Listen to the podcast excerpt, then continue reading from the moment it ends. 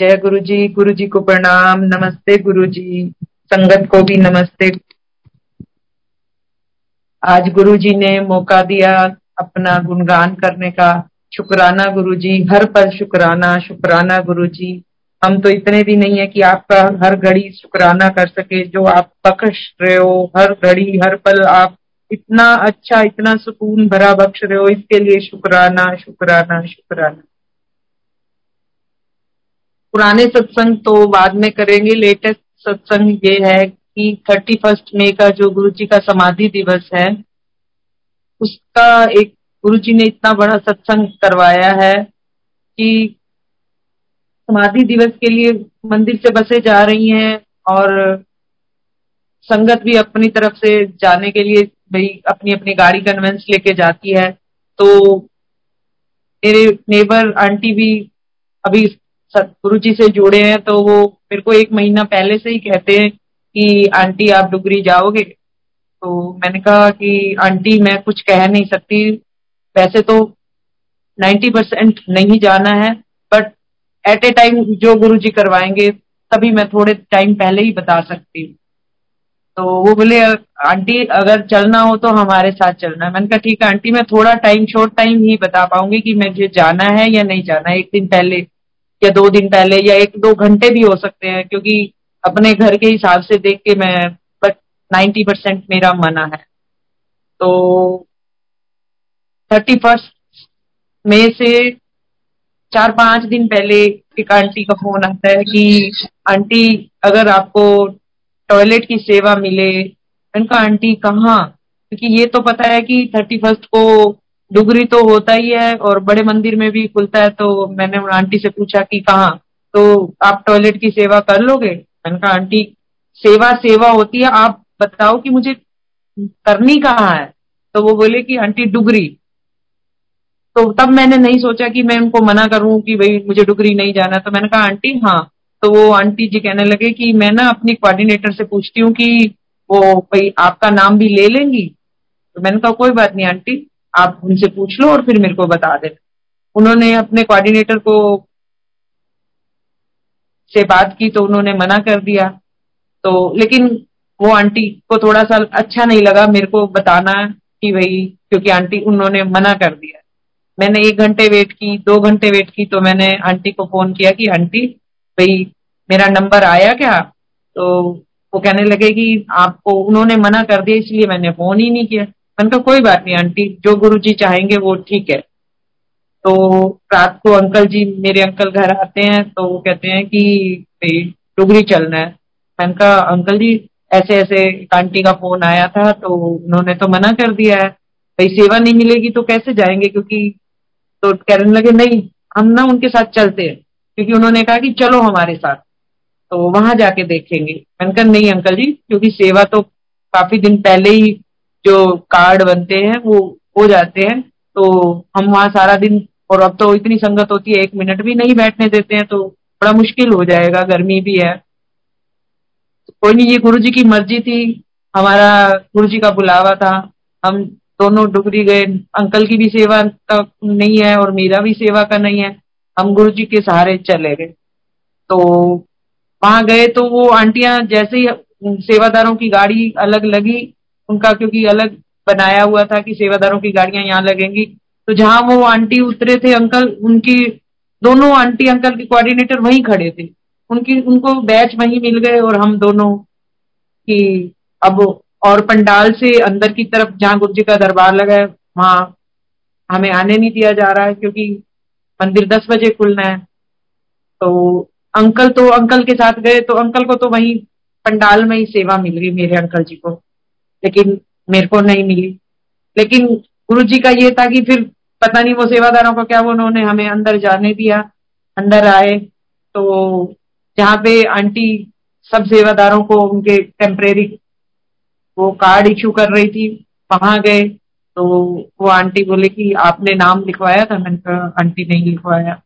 तो बोले ऐसे नहीं होता है, पहले नाम लिखवाना पड़ता है। मैंने आंटी को अपना एक पुराना बैच था मेरे पास, मैंने वो दिखाया। तो आंटी बोली कि ये तो नहीं चलेगा, क्योंकि अब टेम्परेरी बनता है, ये बिल्कुल नहीं चलेगा। मैंने कहा आंटी देख लो भाई अगर, तो उन्होंने कहा नहीं उन्होंने कहा थोड़ी देर वेट करो, अगर होगा तो मैं अपने बुला लूं। मैंने कहा ठीक है आंटी। हमारे साथ एक आंटी अंकल और गए थे, उनके अंकल को भी मेरे अंकल के साथ बाहर सेवा मिल गई पंडाल में ही। और उन आंटी ने, जो आंटी वहां पे हेड इंचार्ज थी, उनसे आठ दस दिन पहले उन्होंने उनसे कॉन्टेक्ट किया था, तो उन्होंने कहा था उनको कि तुम खुडुबरी पहुंच जाना, मैं तुम्हें कहीं ना कहीं सेट कर दूंगी। तो उन आंटी ने बात करी, तो उन, उनको पता था और वो अपनी पासपोर्ट साइज फोटो भी लेके गई थी। तो थोड़ी देर में आ, उनका तो हो गया और उनके पास फोटो भी था। तो वो आंटी कहने लगे कि जो इंचार्ज आंटी थी कि तुम्हारे पास फोटो है। मैंने कहा आंटी मेरे पास तो फोटो नहीं। तो वो बोले ना तो तुमने नाम लिखवाया ना तुम्हारे पास फोटो है, तो ऐसे नहीं होता है। तो ठीक है आंटी जी। तो मैंने अपने, वो आंटी कहने लगी, जिन आंटी का उसी टाइम एट ए टाइम बना, वो कहने लगी कि अपने अंकल को फोन करके पूछो कि उनके पास आपकी स्नैप हो।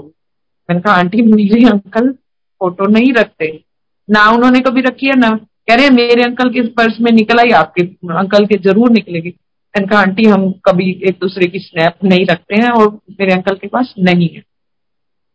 बस मैंने अपने अंकल को इतना मैसेज छोड़ा कि अंकल भाई उन आंटी को तो सेवा मिल गई है, अब आप किसी भाई पुराने अंकल सेवादार से पूछो कि मेरी आंटी ऐसे से कहाँ बैठे। तो अंकल ने, एक अंकल जो पुराने सेवादार हैं और अंकल भी है जानते हैं, उनको फोन किया। तो वो बोले कि कोई बात नहीं, आप उन आंटी को एक बार फिर बोल के देख लो। तो मैंने आंटी को बोला कि आंटी आपने मुझे साइड में खड़ा किया था बट मेरे पास फोटो नहीं है। तो उन आंटी ने मुझे, गुरु जी ने उनके दिमाग में क्या डाला, कोई आंटी सेवा में पहुंची नहीं थी, तो गुरु जी ने मुझे वो सेवा का कार्ड इशू किया। और कहा मुझे, वो जो आंटी हमें ले गए थे वो कह रही थी कि आप टॉयलेट की सेवा कर लोगे। तो मैंने कहा हाँ बिल्कुल, जहां भी मिलेगी सेवा कर लूंगी। और गुरुजी ने सेवा भी दी, तो बिल्कुल अपने दरबार के पास खड़े रहने की थी। ये गुरुजी का ही शुक्राना है, सिर्फ भाव रखने की बात है कि कहाँ डुबरी जाने का भी था कि नहीं, नाइन्टी परसेंट जाना ही नहीं है। गुरुजी डुबरी ले गए, फिर वहां सेवा दी, फिर अंदर दर्शन कराए। तो गुरु जी का शुक्राना है, शुक्राना, हर पल गुरु जी का शुक्राना है और शुक्राना। और अभी थोड़ी देर पहले ये सिद्धार्थ मोहन जी के भजन से पहले चल रहा था एक शब्द, गुरु पूरे मेरे राख लई। तो ये जो शब्द है, ये हमारी जिंदगी का एक एक पल, जो ये शब्द के वर्ड है वो गुरु जी गुरु पूरे मेरे राख लई, हर पल रखते हैं। और जब भी कभी किसी तरह का कोई मैसेज आता है तो उसमें गुरुजी का हमेशा मुझे सिर्फ ये मैसेज पढ़ने को मिलता है कि धन दी कमी नाल तेरा कोई कदे कम नहीं रुकेगा। और बिल्कुल वही हो रहा है जो गुरुजी, ऐसे लगता है गुरुजी वो गुरुजी ही पढ़वा रहे हैं। और बिल्कुल जो गुरुजी दिखाते हैं या पढ़वाते हैं कुछ भी मैसेज, तो वो बिल्कुल एकदम क्लियर है कि जब गुरुजी ने कह दिया तो वो काम तो रुकना ही नहीं है। और बिल्कुल ऐसे ही हो रहा है। और शुरू से ही जब गुरुजी के टाइम पे ही, एक बार गुरुजी ने दर्शनों में दिखाया कि गुरुजी कुटिया के पास चारपाई लगा के बैठे हुए हैं। और जो हम आठ दस हमारे पुराने लोगों की टीम थी, संगत की, तो वही टीम गुरुजी के पास कुटिया के पास बैठी हुई है। और मैं जहाँ झूला है उसके पास से वो जो आने का रास्ता है, मैं वहां से आती हूँ और मैं गुरुजी के पास जाती हूँ। तो गुरुजी एक रजिस्टर खोलते हैं और गुरुजी कहते हैं देख ए तेरे बैंक का नंबर है, तेरा अकाउंट मेरे को लग। और वाकई जो मेरा अकाउंट है वो मेरे गुरुजी के पास है। जब जरूरत पड़ती है गुरुजी पता नहीं कहाँ से वो पूरा अरेंज करा देते हैं। तो गुरुजी शुक्राना, हर पल शुक्राना, सुख दुख में साथ रहने का शुक्राना, हर पल शुक्राना गुरु जी शुक्राना। अब अंकल जी करेंगे सत्संग। जय गुरु जी, संगत जी जय गुरु जी। पंद्रह जून दो हजार एक के बाद से हम गुरु जी के चरणों में जुड़े। मेरी एक छोटी सी वर्कशॉप गोलबाग में होती थी, जिसमें मैं इलेक्ट्रॉनिक का काम करता था, टीवी वीसीआर वगैरह और टेप रिकॉर्डर वगैरह रिपेयर करता था। एक टाइम एक सर्जन आए और कहने लगे एक सिस्टम ठीक करना है, म्यूजिक सिस्टम। मैंने पूछा जी कहाँ पर, उन्होंने बोला जी एम्पायर स्टेट। और जी वो तो मैरूरी से आगे है, फिर तो नहीं चलेंगे। तो जस्ट मैं शॉप पर पहुंचा ही था सुबह ग्यारह बजे, तो मैंने बोला जी अभी एक डेढ़ घंटे के तक चलते हैं और आप घूम लीजिए मार्केट में। तो वो बोले ठीक है। वो करीब बारह साढ़े बारह बजे फिर आए तो बोले चले आप, मेरे साथ थोड़ा थोड़ी देर का काम हो रहा है, मैं हाथ का काम निकालू फिर चलते हैं। इस तरह करते करते साढ़े तीन बजे तक हम वहां से निकले। उनकी कार में बैठकर मैं अपना टूल किट लेकर एम्पायर स्टेट पहुंचा। और उस टाइम सीडीज वगैरह का टाइम नहीं था, ऑडियो कैसेट का टाइम था।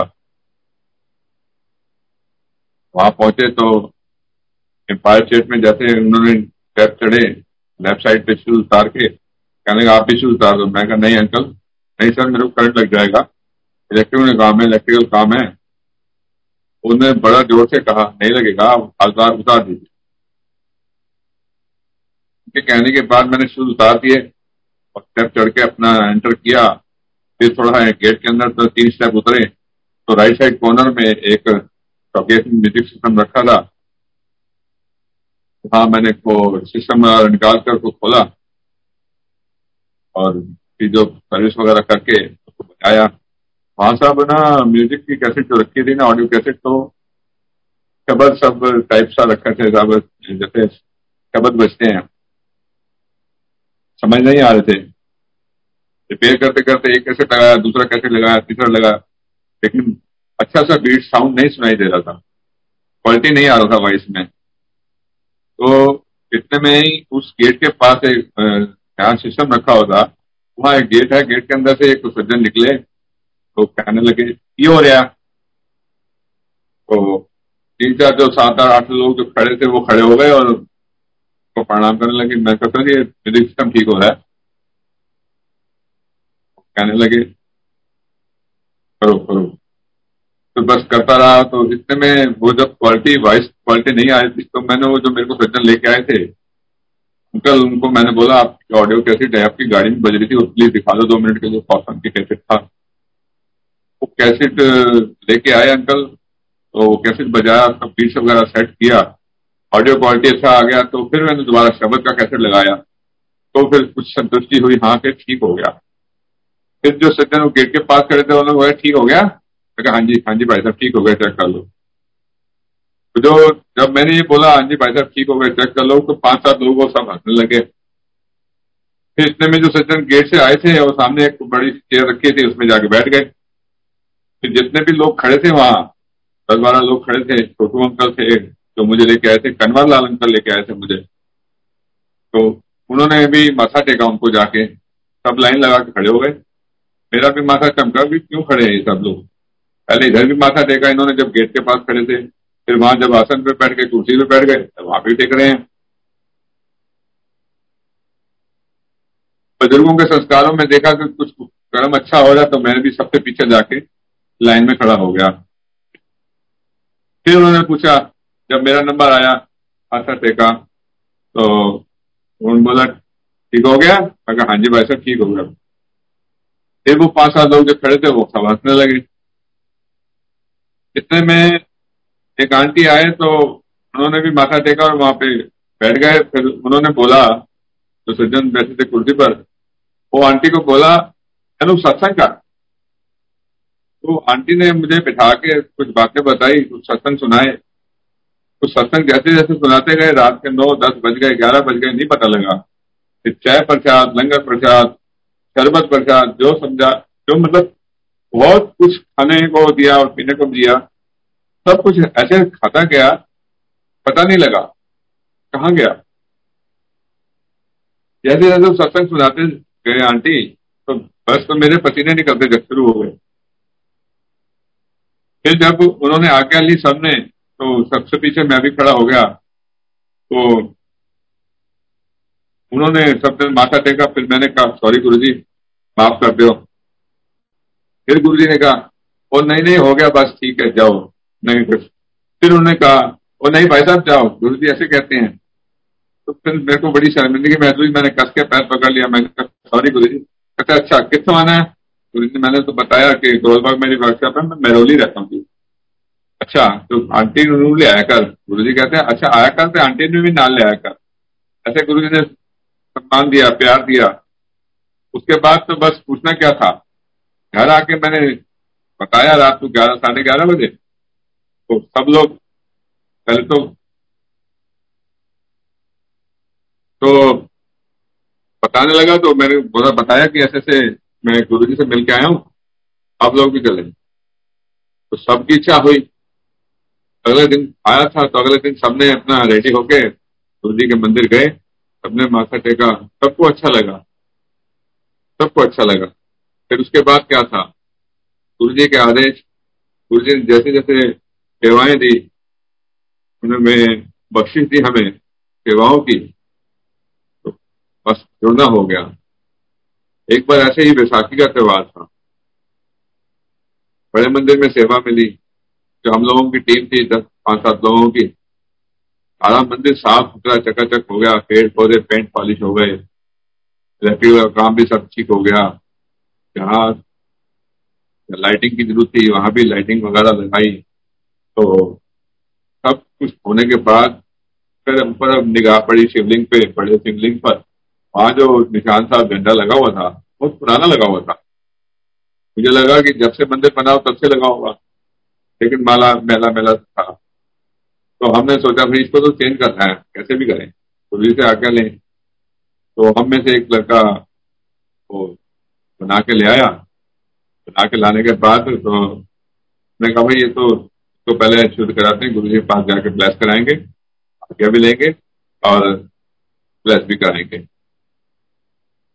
अब जी वहाँ एम्पायर शेप हम उसको ले गए, मेरी आंटी ले गई फूल वगैरह लगा के प्लेट में सजा के।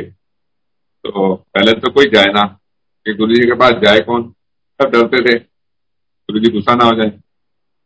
तो किसी तरह हिम्मत करके मेरी आंटी और एक अंकुल के चेतन अंकल हैं वो गए, और जाने के बाद गुरु जी ने दिखाया, बताया कि गुरु जी ऐसे ऐसे पर निशान सब चेंज करना है, आप आज्ञा दो। जी बड़े खुश हुए, ने पूछा किसने बनाया, आंटी ने बताया कमल अंकल उन्होंने बनाया। हाँ बहुत खुश हुए, मतलब उसको उलट पुलट के भी दे बड़ा सुना। हाँ गुरु जी ने बड़े प्रसन्नता से, बड़े खुशी से कहा जाओ जाओ चेंज करो लगाओ। मतलब उससे एहसास हुआ कि मंदिर की जो सेवा करते हैं ना हम सब में, तो गुरु जी बहुत प्रसन्न होते हैं। उस दिन बहुत खुश हुए हमारे छोटे से सेवा से, तो बड़े खुश हुए गुरु जी की महिमा। अब वो झंडा जो निशान साहब हम चेंज कैसे करें, और जो भी उस चढ़ेगा फिसल जाएगा, गिर पड़ेगा। तो बड़े मतलब ये सोच विचार में हम एम्पायर के गद्दी से जब बाहर की तरफ आए, गुरु जी के एम्पायर स्टेट में बाहर की तरफ आए तो एक आंटी मिली, वर्मा आंटी, जिनको हम थोड़ा सा हमें पहले ही जाना कि वो वर्मा आंटी हैं। उन्होंने पूछ लिया अंकल क्या बात है। आ, बताया आंटी ने कि आंटी हमारा ना काम काज चेंज करने और हमें पता नहीं है कैसे चेंज होगा। उन्होंने बस जैसे ही हम बाहर सोच भी रहे थे, उन्होंने बताया कि दस बजे तक आप बड़े मंदिर पहुंच जाना, मेरा एक लड़का आएगा तो आपको वहां चेंज करा देगा। अच्छा जी कैसे? वो कहेगा अपने आप करा देगा, आप जाओ। और वो भी इतना मतलब जो कश्मकश में थे हम सब लोग, हाँ तो चेंज कैसे होगा, वहां सेटिंग लगाएंगे कैसे करेंगे, पैड बांधेंगे, ऊपर चढ़ेंगे तो कैसे आदमी तीन चार लगेंगे पांच लगेंगे। तो वो बंदा अकेला आया, दो तीन रस्से ला के अपना उसने तो बनाया और ऊपर चढ़ गया। पंद्रह मिनट के बाद उसने दस मिनट में ही पर खान साहब चेंज करके नीचे आया। नीचे आए हम सब अंदर बड़े हॉल में, तो देखा थोड़ा सा अमृत वर्षा आई नीचे हॉल में। हम सब ने अमृत वर्षा भी का आनंद लिया, उसको चखा सब, जितने हम सब के थे तीन चार लाख दस लोग थे, और बहुत आनंद आया। देखो वर्षा गुरु जी की महिमा, सब मतलब हम सोचते ही थे सोचते ही रह जाते हैं, लेकिन गुरु जी वो अपने हमारे दिमाग में हमारा सपोर्ट के लिए कोई ना कोई रास्ता देते रहते हैं। ऐसे ही गुरु जी ने एक दिन हुक्म किया मंदिर में ना करंट आता था टूटियों में स्टेप में, वहाँ एक दिन अपना जेठा साहब और उनकी आंटी और रितेश भैया और मेरी आंटी और मैं भी वहाँ पहुंचे हुए थे। बड़े दिन थे, सोमवार का दिन था। गुरु जी पसे आए और कस्तूरी की कार्य थे। गुरु जी ने अच्छा अच्छा आ जाओ आ जाओ मत्था टेका। गुरु जी को गुरु जी कहते हैं और उन्होंने जेठा साहब जेठा साहब चुटे करंट आया देखियो। उन्हें कह दिखाया थे हाँ गुरु जी से ठीक नहीं होया। तो इतने में बस छोटा गुरुजी ने आंटी ने भी पूछा कुछ कोई सेवा कोई मैनू कोई काम लाना है। आंटी ने जैसे जैतराम का के बेटे ने भी पूछा तो इन्होंने भी हिम्मत हुई कि चलो मैं भी पूछती हूँ। तो पूछा इन्होंने तो इन्होंने इनको गुरुजी ने मना कर दिया, काम वाम नहीं करना, घर बैठ घर वाली सेवा करना। तो मुझे भी थोड़ा गुरुजी ने कहा प्यासे तो बड़ा इंजीनियर बना फिरता है। अब एक टूटे करंट आंदा, मैं जैसे ही जाने लगा तो मुझे रोक दिया क्योंकि मेरे पास टाइम ना टूल किट थी ना टेस्टर ना लाइट। तो क्या जाता तो शॉर्ट का लगता मुझे भी। तो देखो गुरु जी की महिमा वहां भी बताया गुरु जी तो कैसे शॉर्ट लग जाता क्योंकि में करंट जबरदस्त आ रहा था। सुबह उस दिन हमने अगले दिन सुबह अपना टिफिन लिया और एक घंटे दो घंटे का काम होगा निपटा के अपना वर्कशॉप चले जाएंगे। अगले दिन मंदिर पहुंचा तो सारा दिन लगा रहा। एक लड़का मेरे साथ था वो भी लगा रहा। सारे स्विच बोर्ड सब खोल दिए, सब जितने भी स्विच बोर्ड लगे हुए पूरे मंदिर में, कहीं फॉल्ट नहीं समझ आ रहा था। कि फिर जहां भी जाए टूटे चेक करें, टेस्टर लगाएं, पूरा घंटा। अगला दिन फिर गए हम सारा टिफिन लेके अपने घर से और हाँ बड़े मंदिर में पहुंच के सारे जो जो स्विच बोर्ड टूटे हुए थे जनरेटर रूम के किचन के सारे सब चेक कर लिए। पूरा दिन अगला दिन भी बीत गया। तीसरे दिन फिर हमने कहा जब तक करना तो है छोड़ना तो है नहीं, गुरु साहब का हुक्म है।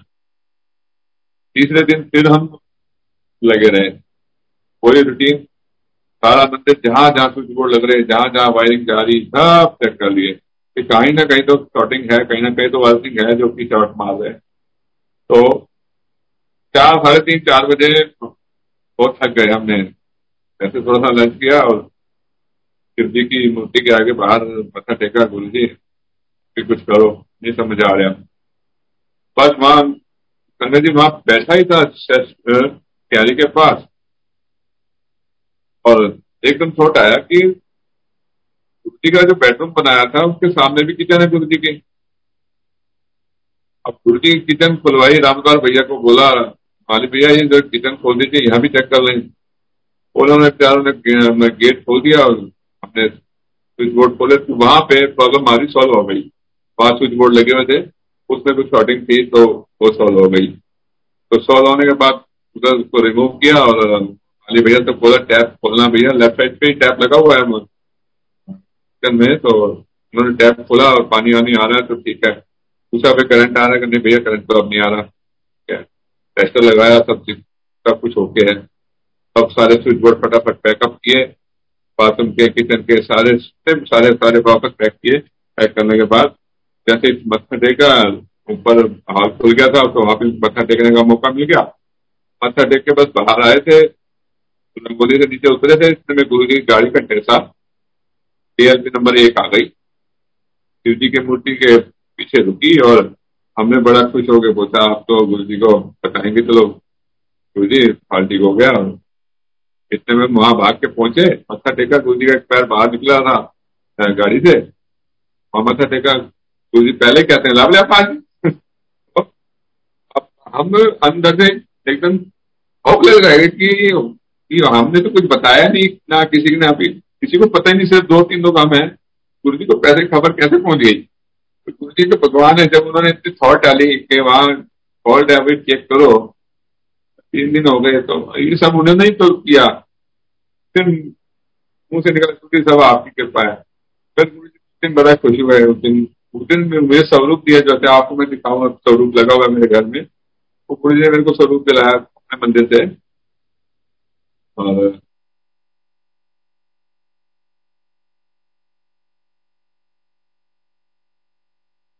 दिन फिर स्वरूप दिलाया गुरु जी ने। तो ये स्वरूप आज देखो लगभग अठारह साल हो गए उन्हें, स्वरूप अभी भी ऐसे कैसे लगा हुआ है। अब ऐसे ही दिवाली के दिन होते थे।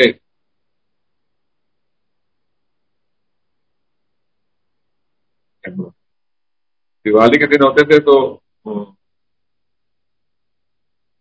हम लोग आ, दिवाली में फटाफट पूजा करके और घर में रेडीमेड जैसे पूजा होती थी, लगन सारी हमारी वही रहती, सारी होली दिवाली सब वही होता था। हमें कुछ सोचता इंसान के बाकी त्योहार कहाँ है, कैसे हैं, कुछ नहीं समझता। बस फॉर्मेलिटीज पूरी करने के लिए फैमिली में जहाँ पीछे पिछले चालीस पचास साल से ऐसा होता है वो जितने तो लगन रहती थी। दिवाली में पूजा होती है तो वो इतना फटाफट सफाई पूरी की, अपना जो छाप किए ऊपर से जगह ही लक्ष्मी जी की आरती बोली और चलो जी बंदे चलो फटाफट तिलक लगाए। जैसे फोटोग्राफ में स्वरूप में तिलक लगाया और हम लोग अपना दिया बत्ती जगा के फिर बड़े मंदिर पहुंच गए। वही सब वही सब हमारा बस होता था, होली दिवाली सब वही होती थी। हाँ, अगर जैसे हम रात को साढ़े बारह एक बजे वहां से छुट्टी मिलती थी, वापसी आए सो गए और अगले दिन सब जैसे नहा धो के सब अपने मंदिर में घरों में आ, पूजा वूजा करते हैं, मत्था देखते हैं मंदिर में। तो मैं देखा कि सुबह माथे में जो तिलक लगाया था रात को वो पूरा स्वरूप गणेश जी का बना हुआ है, तो एकदम गणेश जी का बना हुआ है। तो चार पांच दिन तो हमने उसको फोटो को साफ नहीं किया, वही बना रहे तो कंस्ट्रक्शन होते रहते हैं। ऐसे ही कैसे कैसे चमत्कार दिखाते हैं, फुलकों पे हो माना और गणेश जी का। ऐसे जब पेंटर भी कोई बनाने बैठे तो वो भी नहीं बना सकता इस तरह इतना सुंदर और इतना पावन गणेश जी का छोटा सा स्वरूप गुरु जी के मत्थे पे तिलक में अपने आप आ गया।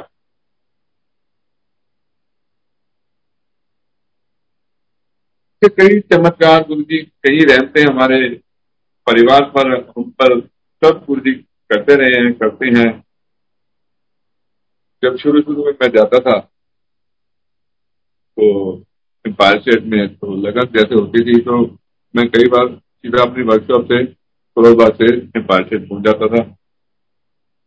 तो वापसी आता था और छोटा बेटा और बड़ा बेटा दोनों रोते थे, पापा मुझे नहीं लेके गए। पता था चलो अगले दिन ले जाऊंगा, अगले दिन इसमें करते। वो छोटा बड़ा बेटा एक दिन बहुत लगा, कहने लगा नहीं और जाना है जाना है। उसको मैं अपने साथ ले गया, समझा बुझा के ले गया कि बेटा जहाँ मैं तुझे बिठाऊंगा वहां बैठ जाना और वहां से हिलना मत। मैं कहीं सेवा होता हूँ, सेवा पे कहीं गिलास पानी के हाथ धुलाना, बाहर गिलासों में जल पिलाना। मेरे को थोड़ा सेवा मिल गई थी तो मैं चला जाता हूँ।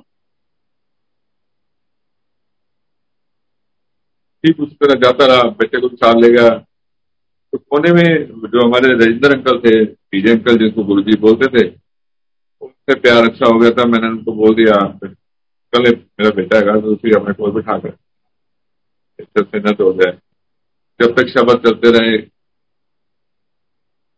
बेटा वहीं बैठा रहा। हाँ बिल्कुल कोई प्रॉब्लम नहीं। जब अनाउंस हुआ उस टाइम वो शब्द बोलता था आज सारे गुरु अमरनाथ जी, उस टाइम लास्ट शब्द होता था, उसके बाद वो लंगर शुरू हो जाता। लंगर शुरू होने से पहले छोटे मोटे जो सेवादार थे चटाइयां बिछाना और छोटे छोटे काम करना और अपनी सेवा में लग जाना। बेटा भी वहां बैठा तो सारी संगत थोड़ा उधर के इधर, तो पूरा थोड़ी संगत बाहर आना, आके खड़े जाते थे, बाकी संगत का लंगर करती थी। बेटा कहीं उनकी आंखों से उछल के गुरु जी के पास खड़ा हो, गुरु जी से हाथ मिला रहा, बातें कर रहा।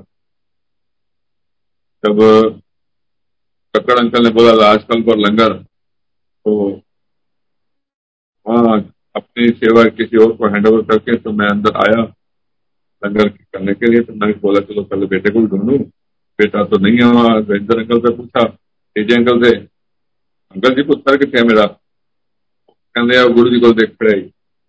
मैं कहती थे महाराज पैर छून उतरते हैं, महाराज गला कर हला रहा है। बड़ा शर्मिंदगी महसूस हुई तो फटाफट भाग के देखा और गुरु जी का प्रभु जी बड़ा स्माइली फेस में बंद दिया, वहां लंगर करने के लिए बिठा दिया, लंगर किया।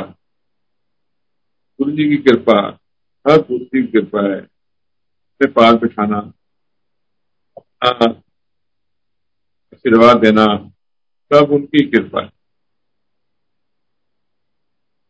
ऐसे ही लगन रहती थी। जब मैं कोलबाग से आता था, सब लोग फूल उगले आते थे, सब होते हैं फूल, बड़े बड़े फूल आते थे। मेरा भी मन करता था मैं भी जाऊं।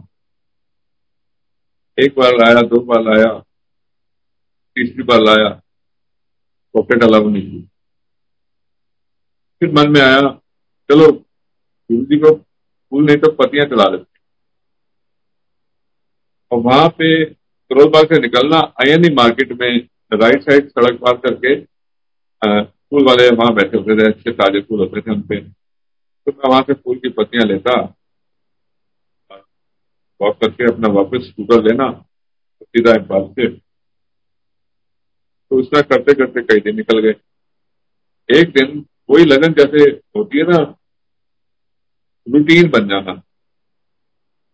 आईएनए जो आईएनए मार्केट के पास एक पुलिस बूथ बना है, उसके पास मेरी स्कूटर खड़ी करना और वॉक करना, और वॉक करके दूसरा जाने की जो रास्ता है वहाँ जाना। उसमें होते थे लेकिन वो आगे अंदर बैरियर नहीं होते थे।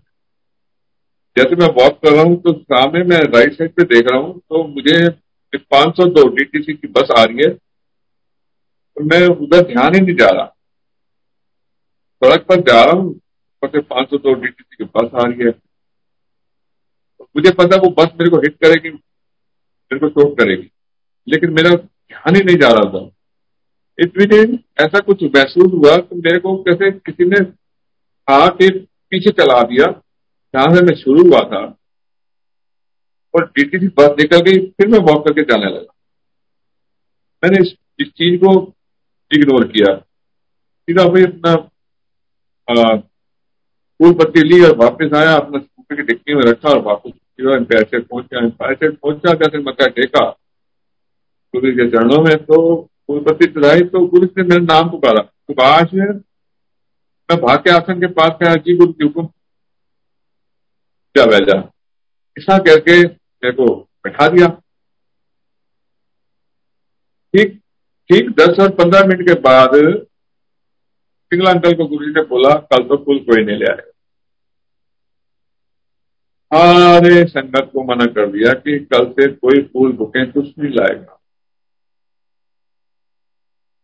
मुझे कुछ गिल्टी महसूस हुई, मेरे को महसूस हुआ कि मैं शायद फूल पत्ती लाता हूँ, कुछ भी गुरुजी को अच्छा नहीं लगा। दरअसल आयुषा हो गया, चलो तो मना ही हो गई, मना करा दिया, मना करा दिया।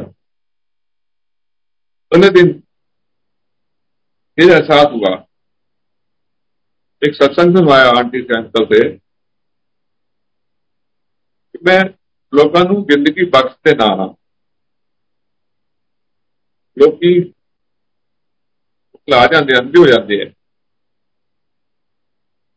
गुरु की चरणाई प्यार रखो। मतलब बहुत सी बातें बताई, लेकिन मुझे ये समझ आ गया कि मुझे जीवन दान मिला। मेरा फूल पत्ती लाना और कौन कौन कोई नाराजगी नहीं थी, लेकिन वो जो उम्र जो थी ना, वो ऐसा था कि वो उन्होंने बचाया, मुझे जिंदगी बख्शी। इस तरह करते करते मुझे कई बार जिंदगी बची। दोबारा एक बार फिर मंदिर में करंट आया, सारी टूटियों में टैप में करंट मिला। तो मेरे सरदार साथ एक सरदार भी होते थे, ममनू अंकल, मैंने उनको साथ दिया। मैंने कहा अंकल ऐसे थे सेवा है, आप अल्लाह होगा आपको, जो आपकी झाड़ियों की मैं दे दूँ। तो वो एक दिन चले गए, तो वो कहने लगे नहीं नहीं अंकल, मैं झाड़ी नहीं लूंगा, मैं तो सेवा करूंगा। उनका मन भी लगा, सारे के परिवार के लोग भी आने लगे, सेवा मिली इन्हें। नहीं तो मेरे से ज्यादा सेवा मिलती रही। गुरु जी ने बड़ी अच्छे दिया उनको, पाइप सेट में भी सेवा मिली, सामने वाले प्लॉट में लाइटिंग का अरेंजमेंट उन्होंने कराया, पाइप पाइपलाइन डलवा के पानी का अरेंजमेंट भी उनसे ही हुआ। तो कुल मिला के बहुत अच्छी सेवा उनको मिलती रही, बड़ा खुश होता रहे। तो बड़े मंदिर में जो करंट की सेवा थी वो भी उनके साथ मिली, तो उन्होंने भी बड़ा हेल्प किया। और तो सेकेंड टाइम जो फॉल्ट रिमूव हुआ जनरेटर रूम में हुआ, सुबह से शाम हो गई। तो दिनों भी आई थिंक गुरु जी का बर्थडे था या न्यू ईयर का फंक्शन था, अगले ही दिन सब लोग वहाँ सेवा में लगे हुए थे। तो लाइटिंग का सारी व्यवस्था हो रही थी, लेकिन फॉल्ट की वजह से सब लोग परेशान थे कि अब ये तो करंट की समस्या तो सॉल्व होनी चाहिए, नहीं तो किसी संगत को करंट लगा तो मुश्किल हो जाएगी। तो इसमें करते जनरेटरों के पास जो हमारा फॉल्ट रिमूव हुआ, तो वो जनरेटरों से ट्रेस आउट होता होता बाहर ट्रांसफार्मर लगा हुआ है पार्किंग के पास, वहां पे अर्थिंग ओपन था। रात को साढ़े छह सात बजे डेसू का काम था, फिर सात बजे कौन सा डेसू दफ्तर पे आएगा। उन दिनों दो हजार चार पांच की बात थी। और एक अंकल जो हमारे कोऑर्डिनेटर सेवादार थे, उनको रिक्वेस्ट की तो कहने लगे अच्छा कोई बात नहीं। नहीं, हमने पहले रामवतार भैया ना माली भैया को बोला कि ऐसे ऐसे भैया फॉल्ट है और वहां पे फॉल्ट है। उन्होंने कहा चलो बोलते बोलते हैं सेवादार को। उन्होंने एक अपनी गाड़ी भेजी फतेहपुर डेसू दफ्तर में, तो उन्होंने कहा आ जाकर आदमी को लाना। तो डेसू दफ्तर में उस टाइम तो सब लोग खा पी के अपना कैद होते हैं, मस्त होते हैं, उनको कुछ आने को तैयार नहीं।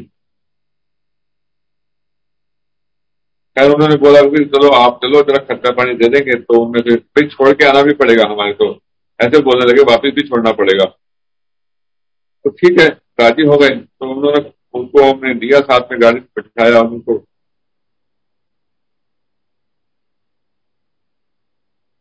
और अपना फॉल्ट रिमूव कराया उन्होंने अपनी जोड़ी को। तो जल प्रसाद गुरु जी के मंदिर का पिलाया,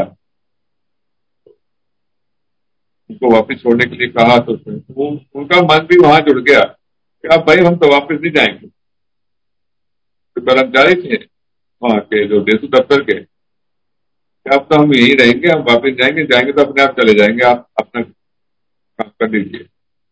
तो देखो गुरु जी की लगन, गुरु जी की महिमा, वो जिम्मेदारी से भी उसको पूछा भाई जो सेवा पानी बताओ, तो सौ दो सौ लेने तो ले लो भाई।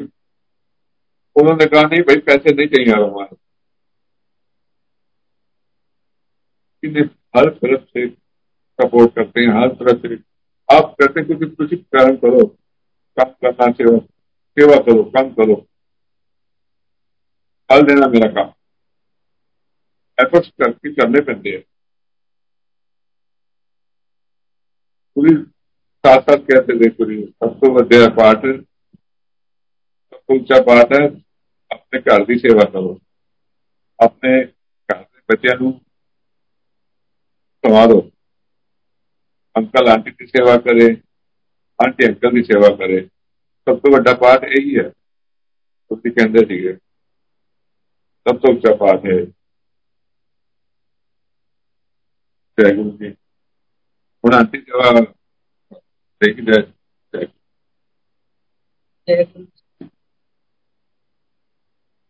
जी ने हर पल अपने सत्संग दिए हैं, हर चीज में सत्संग दिए। तो गुरु जी के टाइम पे जब बड़े फंक्शंस होते थे तो सेवा के लिए तब गुरु जी के टाइम पे इतना संगत नहीं होती थी, थोड़े सेवादार ही पूरी सेवा कर लेते थे और थोड़े दिन पहले ही तैयारियां शुरू होती थी। एक दिन सेवा में करके हम लोग लंगर करके दो बजे के बाद छुट्टी हो जाती थी कि दो बजे के बाद लंगर अपना अपना लेके जाते थे और लंगर करने के बाद घर आ जाते थे। उस दिन भी हम सब सेवादार लंगर करके घर के लिए निकल ही रहे थे कि पंजाब की संगत आई और गुरु जी ने फोन किया। अनीश अंकल पहले वहां पे सेवा में रहते थे, जो माली अंकलों के साथ रहा करते थे। तो बिल्कुल गेट के पास ऑफिस बना हुआ है, वहां पे माली अंकल और वो अनीश अंकल का रहने की व्यवस्था की। तो अनीश अंकल को फोन आता है कि भाई ये जो पंजाब से संगत आई है पहले इनको लंगर करा दो और फिर इनसे सत्संग सुनना। और जो सेवादार सेवा कर रहे हैं उनको, संगत सेवा कर रही है उनको घर भेज दो, किसी को भी वहां रुकने की आज्ञा नहीं है। तो अनीश अंकल दौड़ते दौड़ते आए और हम सबको बोले कि जल्दी जल्दी से अपना अपना सामान पैक करो और बाहर चले जाओ। तो माली अंकल से पता लगा कि आज इतनी जल्दी क्यों हमें भेजा जा रहा है।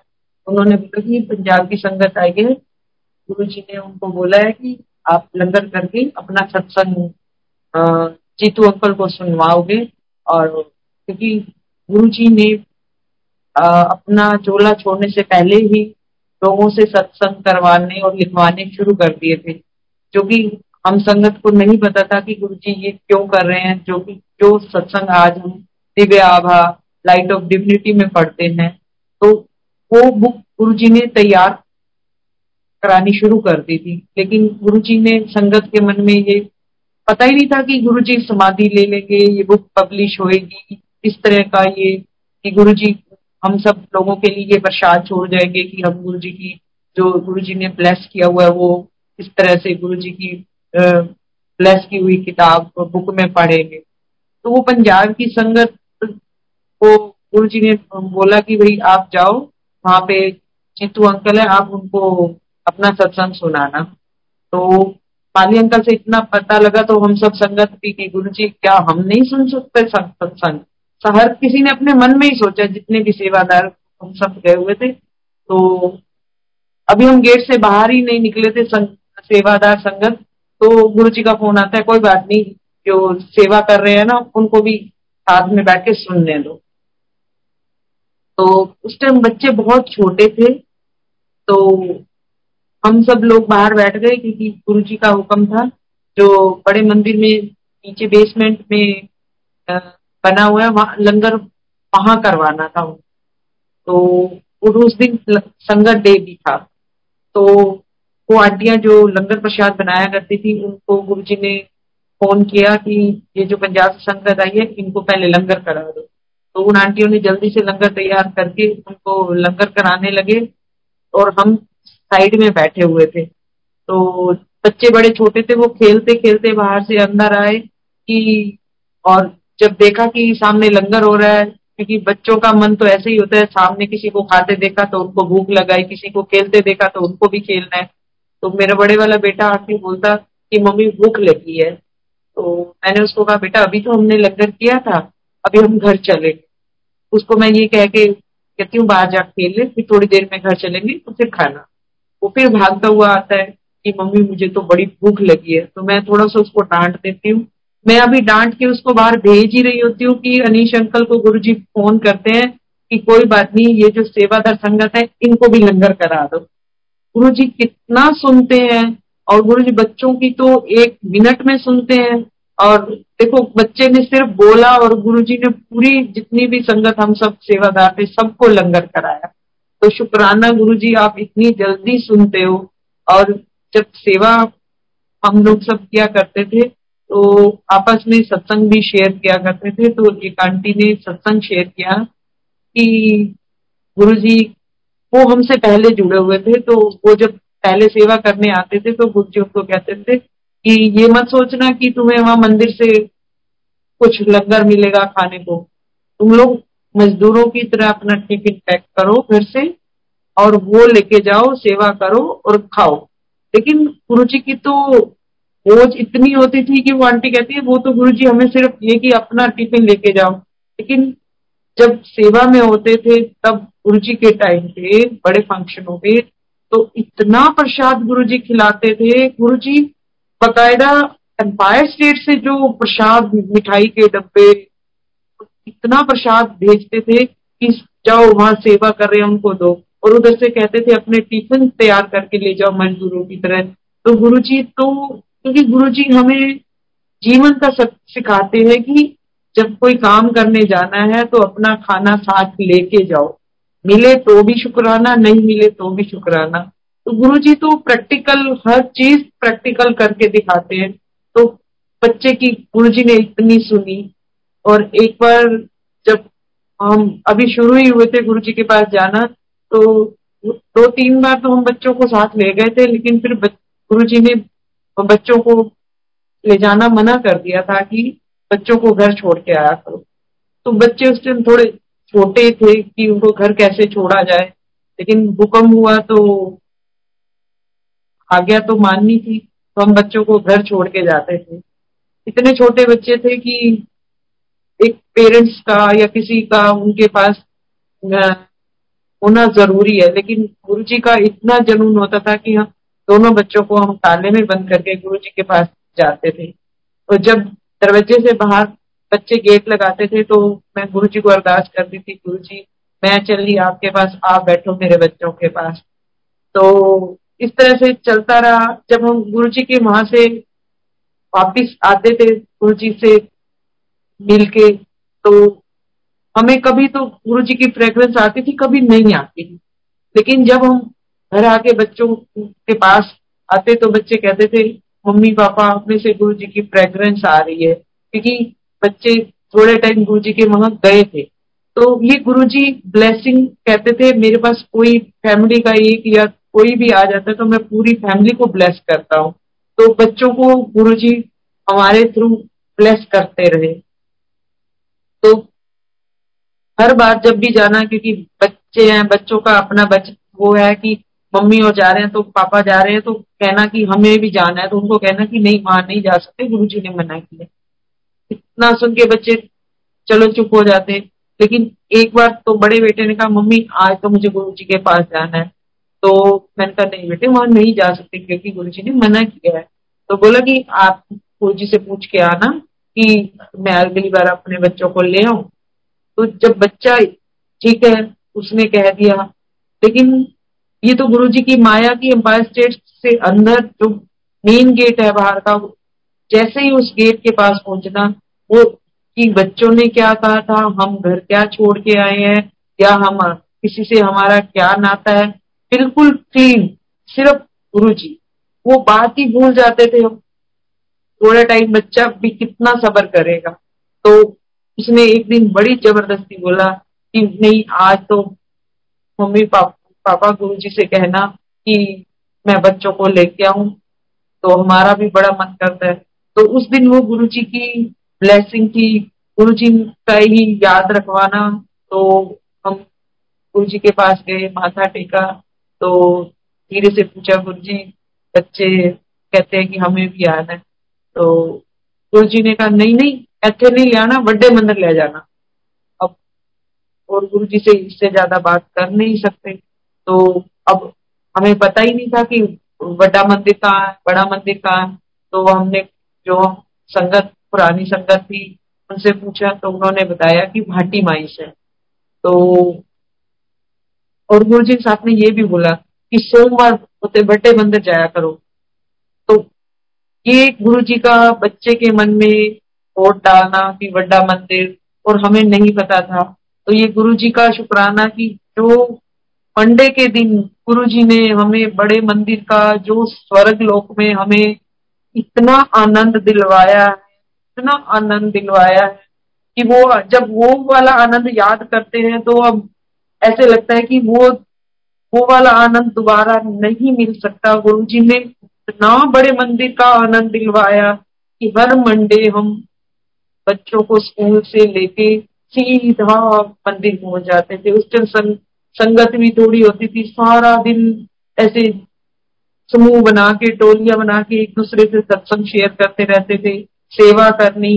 और उन दिनों संगत ही चाय प्रसाद बनाती थी, संगत ही प्रसाद लेके आती थी, और जो गुरुजी एम्पायर स्टेट से प्रसाद देते थे वो सब माली अंकल बांटा करते थे। किसी को कोई भी किसी कोने में होता था तो वो माली अंकल उनको प्रसाद जरूर दिया करते थे, कहीं भी किसी भी कोने में। और गुरुजी का इतना इतना कि अब याद कर करके वो पल, किसी टाइम तो इतना रोना आ जाता है कि गुरुजी वो दिन वापिस नहीं आ सकते क्या, क्योंकि गुरुजी ने उन दिनों इतनी मौज कराई बड़े मंदिर का।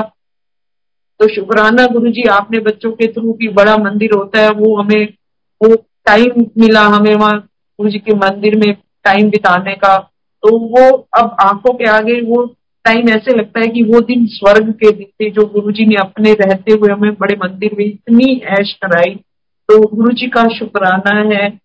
गुरुजी का तो मुंह में दिमाग में ला, एक विचार लाना और गुरु जी ने उसको पूरा करना। तो ये तो बस अब ये छोटी बातें रह गई है कि ये कहा और वो हो गया। गुरु जी तो इतना बड़ा बड़ा शुक्राना दे रहे हैं कि मुंह से बयान भी नहीं कर सकते हम। तो गुरु जी का इतना शुक्राना है, गुरु जी आप ही चला रहे हो, आप ही खिला रहे हो, तो ये सब गुरु जी आपका ही दिया है। शुक्राना गुरु जी, शुक्राना, शुक्राना गुरु जी, शुक्राना।